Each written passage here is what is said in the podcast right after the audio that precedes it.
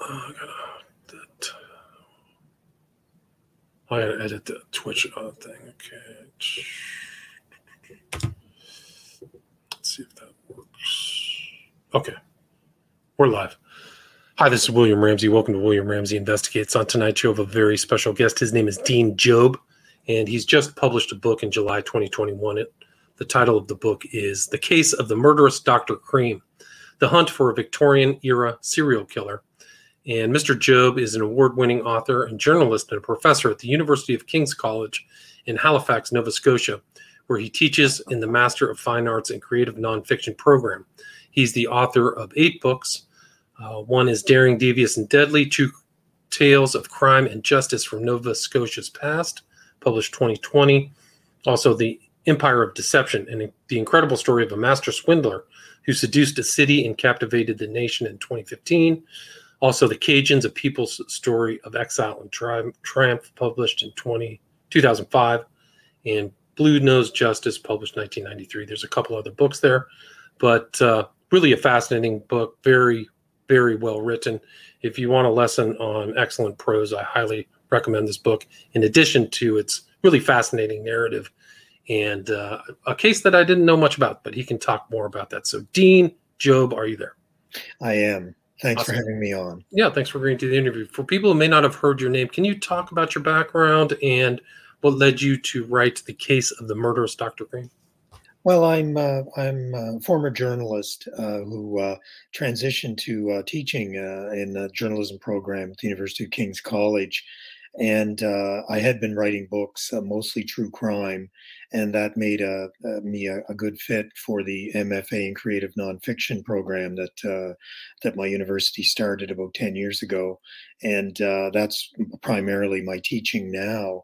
Um, so my background uh, meant uh, meant that I gravitated to historic uh, historical true crime. Um, I started out covering the court beat as a journalist. Uh, had to learn a lot of law uh, uh, on the fly, and my background, though academically in university, was history. So the two kind of came together. Um, I was fascinated with older crimes. Sometimes the more obscure, the better, but crimes that really uh, murder, robbery, whatever the crime might be. But, but the overriding factor for me is it has to say something about the times. Um, I think it's uh, it's wonderful, a wonderful way to learn history if a writer uh, can transport the reader to another time and place and uh, can open a real window on the past. I agree. And you really do capture the time and place of this era. Can you talk about uh, who, who this person was and where you start the narrative of this true crime book? Well, Dr. Thomas Neal Cream, uh, his case was a sensation in its time uh, in the late 19th century.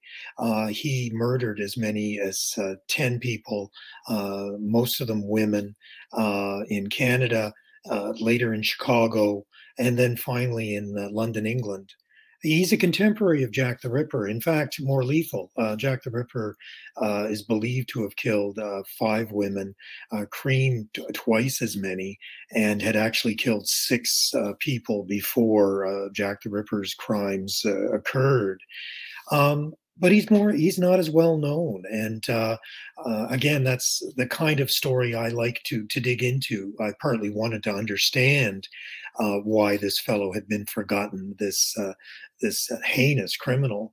And I think one of the reasons was um, there is a resolution in Cream's case that we don't have with Jack the Ripper. The endless afterlife Jack the Ripper seems to have of speculation about who it might have been since that crime was unsolved. So um, I found Cream fascinating uh, for one reason, really. Uh, how did he get away with it for so long, so many places, so many murders, and often deaths of uh, people who were his patients. So he was intimately connected to them and, uh, and at times an obvious suspect. Yet, because he was a doctor and trusted, uh, because he was uh, uh, granted some uh, benefit of the doubt because of his status, because of his privilege, or the limitations of crime detection and forensic science, time and time again, he was able to evade justice and uh, kill again. And I really wanted to understand how that happened.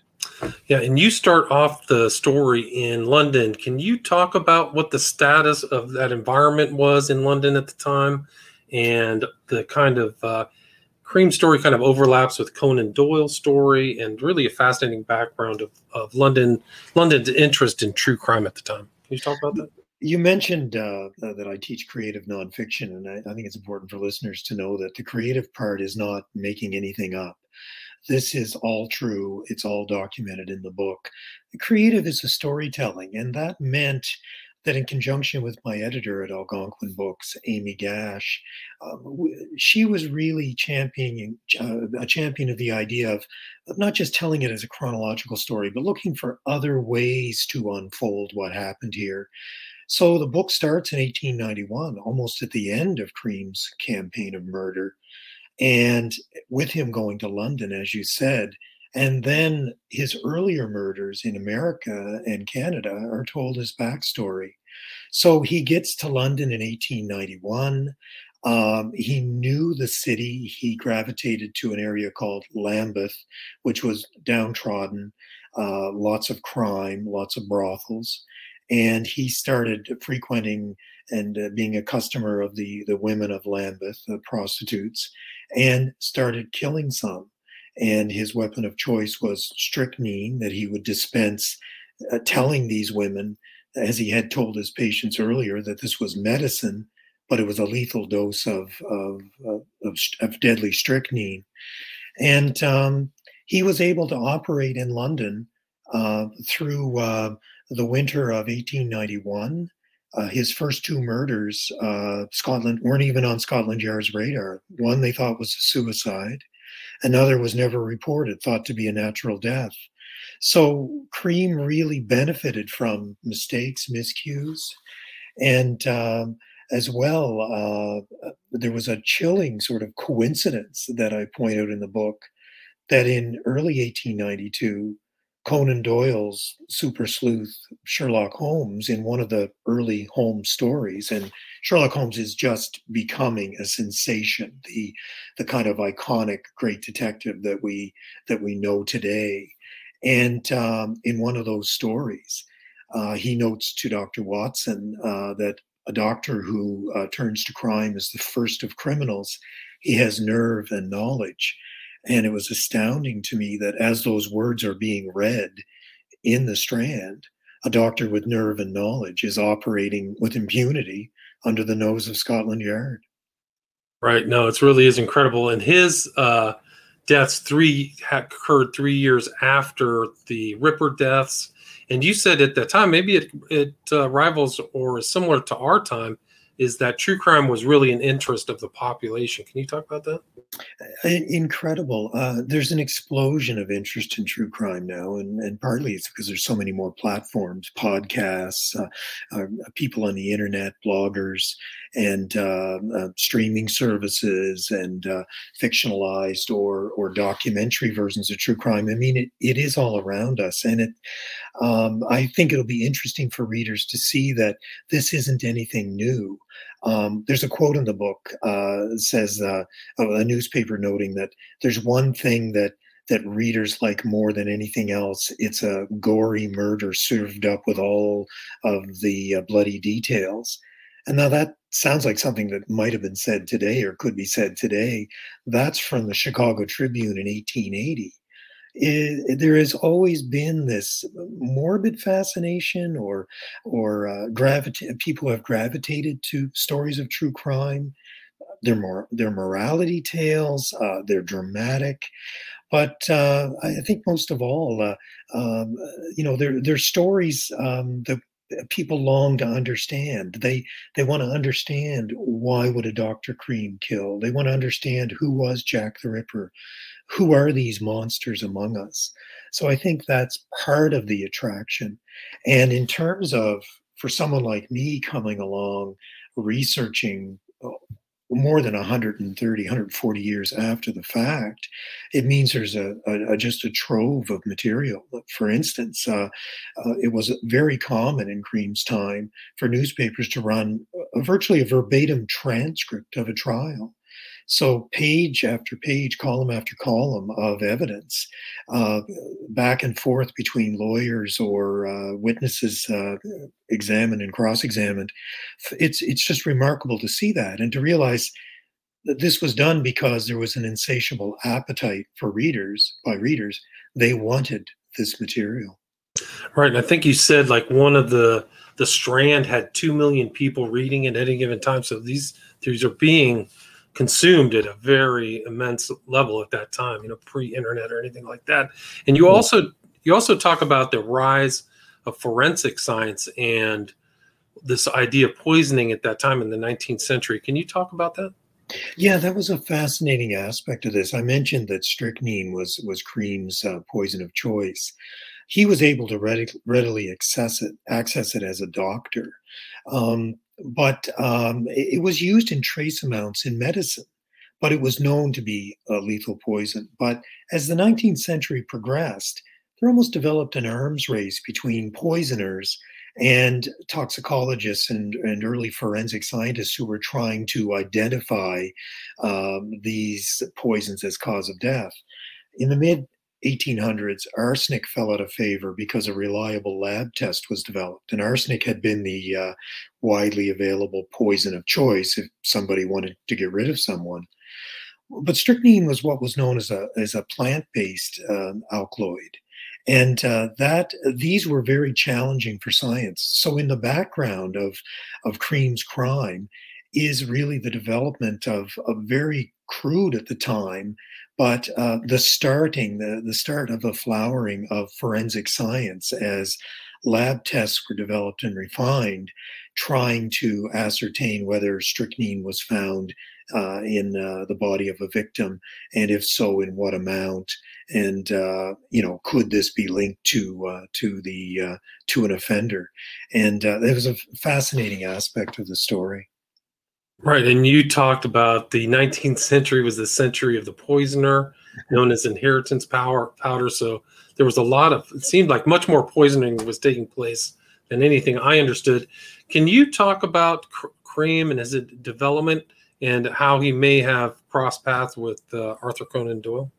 Well, he was um, Cream was the son of a wealthy timber merchant in uh, Quebec City, in Canada, um, there was money to send him to McGill Medical School in Montreal, which would have been Canada's top medical school at the time. And um, very soon after graduation, uh, Cream uh, uh, got his fiancee pregnant and uh, performed an abortion that uh, was successful, uh, but almost caused her death. He was forced to marry her. Then he went off to London to continue his studies. And as I show in the book, it's it's it seems pretty clear that he continued to send medicine home to his uh, bride, uh, even though he'd only spent a day as her husband here in Canada. In, in Canada, and uh, this hastened her death within a year. So, in other words, this was his first victim. But suspicion at the time uh, did not get as far as, as any kind of investigation, unfortunately, or his rampage might have been nipped in the bud. It did mean, though, that in the late 1870s, he uh, was studying and trying to get certified um, by uh, the Royal College of Physicians and Surgeons in England, um, a very prestigious uh, qualification, which he failed. He failed the test. So he went off to Edinburgh, which was even more prestigious.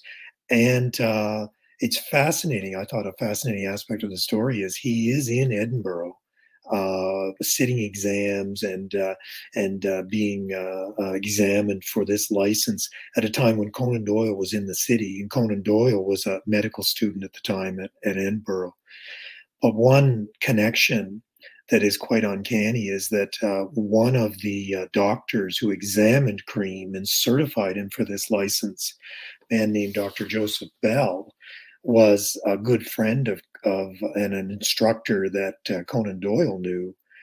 And this Joe Bell had an uncanny knack of reading people. He could see a callus on his hand and understand the occupation. He could see dirt on a trouser leg and know where the person was from. And if this sounds familiar, this is what we know Sherlock Holmes could do. Dr. Joseph Bell was the real life uh, model for Sherlock Holmes, uh, which Conan, Conan, Doyle later uh, uh, uh later confirmed that uh, this uncanny lightning-like ability to uh, size up people that we know in Sherlock Holmes was based on a real person. And in the case of my story, a real person who encountered Cream and unfortunately could not see anything any kind of uh, sense of the evil lurking in this man who at that point had already killed one person and was about to kill many more. Yeah, it's almost like Cream was the uh, Moriarty almost come to life of uh, of uh, Sherlock Holmes story, and they called Edinburgh the Athens of the North, so it was very reputable at that time. What was kind of his path? I mean, he was really kind of one of the early multi jurisdictional killers. Can you talk about his movements, Cream's movements? Yes. So he um, his first two victims are in Canada. His young bride and then a patient in uh, Ontario, Canada. Uh, he was a suspect in that crime, never charged the the second murder. So he went to Chicago, and uh, within months uh, was charged with murder after a, a young woman died a, a horribly botched uh, abortion operation. Yet he was able to convince the jury that he was too skilled a physician to have done this, and he was acquitted. Um, I think that my book makes clear that uh, he was implicated in the deaths of two more patients, although he tried to blame the druggists for putting too much strychnine in their medicine, never charged. He finally poisons a man in northern Illinois because he was having an affair with the man's wife and uh, tries to blame the druggists again, but he is put on trial and actually convicted. And we're up to murder number six now. And at the time, there was even a news report saying uh, the headline was uh, The End of a Deadly Career. Well, it should have been the end of Cream's career. He went to, to prison for life in 1881, but he he like uh, like Phoenix like manages to emerge within a decade, um, is able to, as I show in the book, buy his way out of prison with family money. Uh, enough money changes hands that his his sentence is shortened to just under 10 years.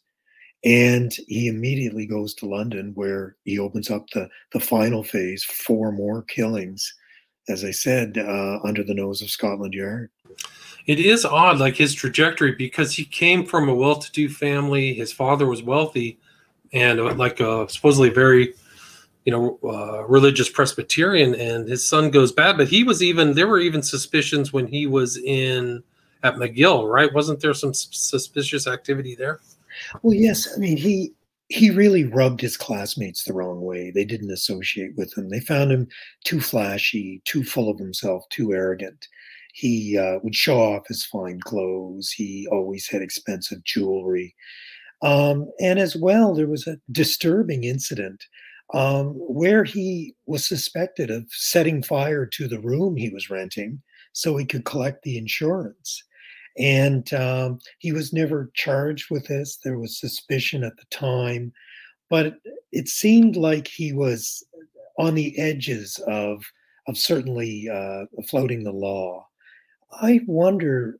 Uh, it's important to know that he never he never suggested in his own defense um, insanity. So there was never any assessment of was he mentally ill.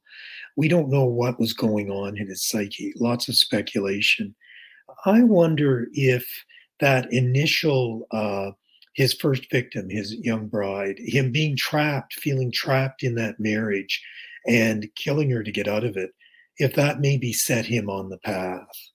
Because from that point on, um, he didn't kill every patient. I mean, he, he played God. I mean, some patients were allowed to live, but he would single out certain patients and decide that they would get this lethal dose of strychnine that they thought was medicine. Right. It's it is very odd, like his his movements and and what he did but he was also, I mean, I think there were reports of him that he was, uh, he bragged about his his conquest of women, and he kind of misspent his his money licentiously. Is that correct? Well, that's right. I mean, some disturbing um, comments are attributed to him. Uh, after he's acquitted of murder in Chicago in 1880, this is the botched abortion operation. He meets with uh, his lawyer, who uh, himself is an interesting character, Alfred Trude, who was known to bribe juries to get the verdicts he wanted. And perhaps this benefited Cream. But Cream talked openly about, about prostitutes being a scourge that needed to be eliminated. This is in 1881. After he's in London, he says to a friend, uh, an acquaintance he's made there, that the women, the, the sex workers of, of Lambeth are cattle that deserve to be killed. I mean, you, you just see this uh, uh, escalating uh, hatred of women and this uh, absolutely chilling sense that he sees himself as the instrument to rid the world of these of these women. Right, and you you include in the book the headstone of the husband that he killed. It says, and it's it's killed by wife and Doctor Cream. Like, is that headstone still exist to this day? It, it is. That's my photo from a couple of oh, years ago, and uh, it it may be the only. Uh, it's it's got to be one of the few instances of uh, an indictment carved into a gravestone, right. and uh, and his wife actually was implicated. Uh, the the victim's wife, uh, Julia Stott, the woman that Cream was having an affair with, but she testified against him and ultimately was never prosecuted. She did spend some time in jail, but she's been indicted on the tombstone along with Dr. Cream, who was convicted of that crime. Right. And you uh, definitely did travel and kind of have to uncover his almost like you talk about this guy Jarvis who was kind of following around Cream. You kind of followed in Jarvis's track trying to uncover a lot of the documentation and, and history about him, correct? Well, I, I, think as a nonfiction writer, um, it's important for readers that that I see as many of the places as I can. Uh, things have changed; it's a long time ago, but there's enough public buildings. Uh, many of the courthouses still stand. Uh, just to understand, I, I wanted to see what was left of Cream's world. And uh, when I went to, so there's two reasons for that. One is I'm chasing the records, and uh, we're not talking about. Uh, I mean, there's limitations of, of internet searches. You have to uh, go to the archives. The material's not scanned. I mean, you have to go through it page by page. Um, rather than hire a researcher researcher to do that, I want to do it. I, I want to see these documents. I want to hold them in my hand. And of course, that can lead to uh, other locations, other museums. Um, so I'm there anyway. And then when I'm in London, I want to walk Lambeth. I want to understand where Cream lodged. The building's gone, but I know where it was. And see as many places that may still exist, or even just see what how close were things? What did the city look like? And some of that I can get from vintage photographs, but there's no uh, there's no replacement, I think, for being there. And and and seeing this headstone in a little place called Garden Prairie, Illinois, this headstone with the indictment of uh, of Dr. Cream. I mean, it's it's quite chilling, and I and I think that that it really brings it may, brings history to life, and it makes the story uh, real for me, and and I hope for readers. Yeah, no, I think it was very very well researched. I mean, he uh one of the oddities too is he also engaged in very strange letter writing campaigns. Can you uh, discuss that aspect of his character? Well, there were there have been a few studies of Cream over the over the decades, nothing recently. But one thing I did discover that surprised me, I knew that towards the end of his career, he was writing uh, letters accusing others or blackmail threats. And I knew he was trying to get, it looked like he was trying to blackmail druggists by saying they were responsible for his murders. What I didn't realize is this had been a pattern of his from his second murder in 1879 in Canada. He would muddy the waters by accusing others. This morphed into these uh, attempted blackmail, uh, saying that he would uh, swear that the uh, the prescription he'd given had been uh, messed up by the druggists and get them in trouble. Um, in one case, in the case of Daniel Stott, the murder he's convicted of, he demanded an exhumation of the body, saying he believed the man had been poisoned with strychnine when the local authorities had no idea.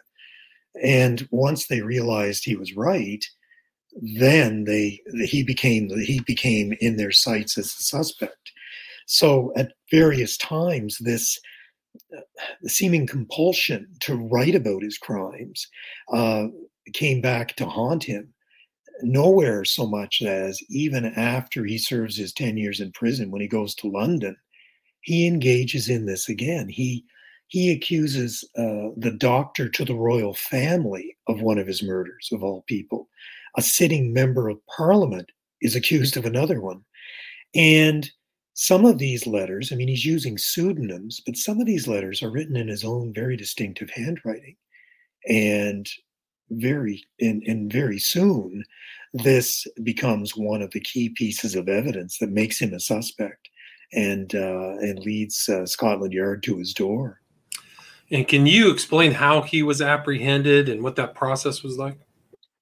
Well, it's surprising. One thing one thing I benefited from was a voluminous uh, Scotland Yard file. I was able uh, day by day, report by report, uh, internal reports, uh, transcripts of uh, witness statements, uh, uh, re- results of, of investigative efforts. I was able to track the investigation of what seemed to have been uh, unconnected murders to Scotland Yard originally to their realization that there were four murders, probably by one person.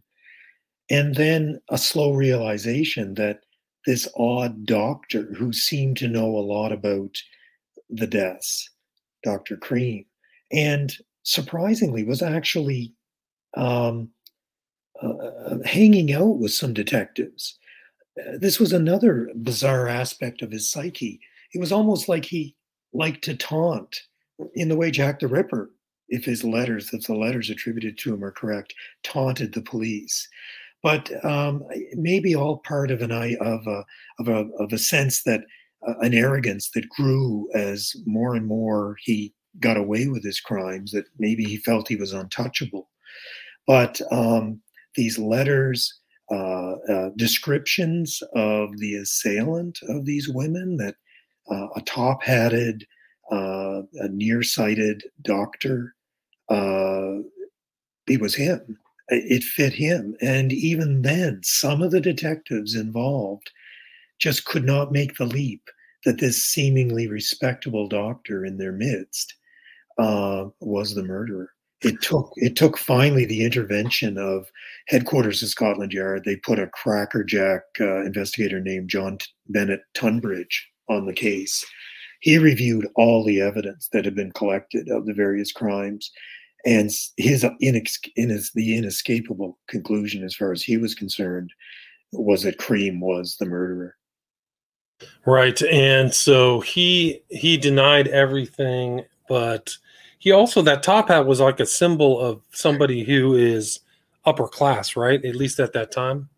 Well, that's right, and um, uh, one one witness uh, uh, uh, described uh, a man, uh, I think it was Cream, uh, as a as a toff because he was wearing a top hat, and uh, yeah, it was very much still a symbol of an upper class, almost aristocratic person. Um, most people were wearing Homburgs by then, the more round topped, smaller hat that. Dr. Watson wears, if you can visualize a Sherlock Holmes show. Um, but uh, yeah, so he had this distinctive, uh, almost throwback uh, uh wardrobe. Um, but chillingly, um, and one thing that's fascinating about Cream is you could you could not conjure up a more perfect Victorian era villain. You know the way he dressed, the sinister look, the uh, you know if you if you put him into a into a gray London fog and flickering gaslight, and he's already got the wardrobe. I mean, he really he is almost a villain for the ages. Right, and he, he was slightly cross-eyed, right? So he had kind of a, an off-putting look, gray eyes, strange guy. But he also carried around all of his poisons and everything, right? So that was part of his how they keyed into him, right? Because he was always trying to get medicines and things like that. Well, he had sourced a uh, sample case of medicines that include strychnine. Again, strychnine was uh, in trace amounts was used in medicine, um, not the lethal doses, of course, he was dispensing.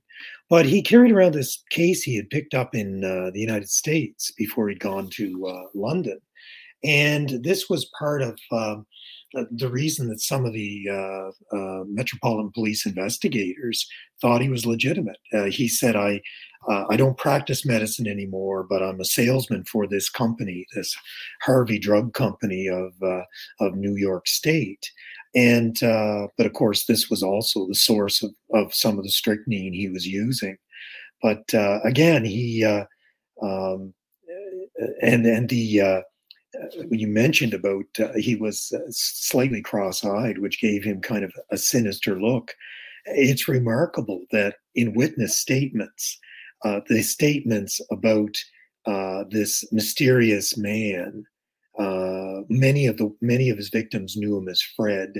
Uh, had this uh, distinctive look, the the slightly crossed eyes, and again, this still um, took a long time for Scotland Yard investigators to put two and two together. It's almost inexplicable that they could miss this some of these distinctive descriptions and not realize that they were in some cases sitting across a table at a pub talking to their chief suspect.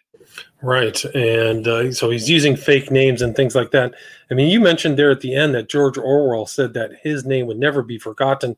Do you think that he's better known in the UK than in North America? Well, possibly. Although um, I have done some uh, some interviews from uh, the UK, and uh, one was with a, uh, a, newspaper reporter over there who lives in Lambeth and says he'd never heard of the name.